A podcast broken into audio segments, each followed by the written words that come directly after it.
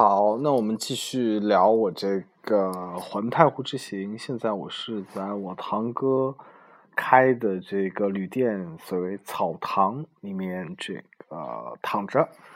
因为我在这儿有两个堂哥，一个堂哥是在这儿搞摄影的，一个堂哥是在这儿开旅店的。那么开旅店这个堂哥就是我的二堂哥，他呢在这个朱家角开的这个旅店叫做草堂。里面也是各色人等都有。就刚才我是和一个哈萨克斯坦的一个兄弟在喝酒，哈萨克斯坦一个兄弟挺逗，这个人送外号大江。他呢是想在上海和哈萨克斯坦之间建一条这个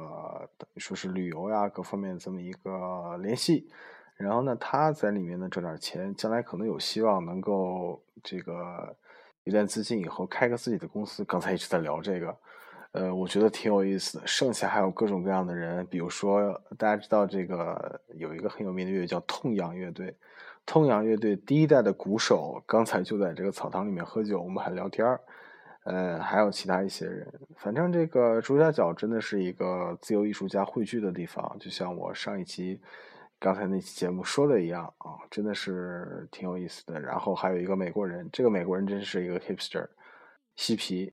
他呢在这个我们那个聊天的那个刚才那堆人里面传一个大麻烟，都在抽大麻，但是我是绝对不会抽的啊。这个真的是一个挺那什么的事儿，所以说朱家角就是这么一个地方啊。所以说呢，这个大家如果来朱家角的话，那个可以推荐来草堂，但是草堂里面各色人等都有，鱼龙混杂，所以说呢注意辨别。P.S.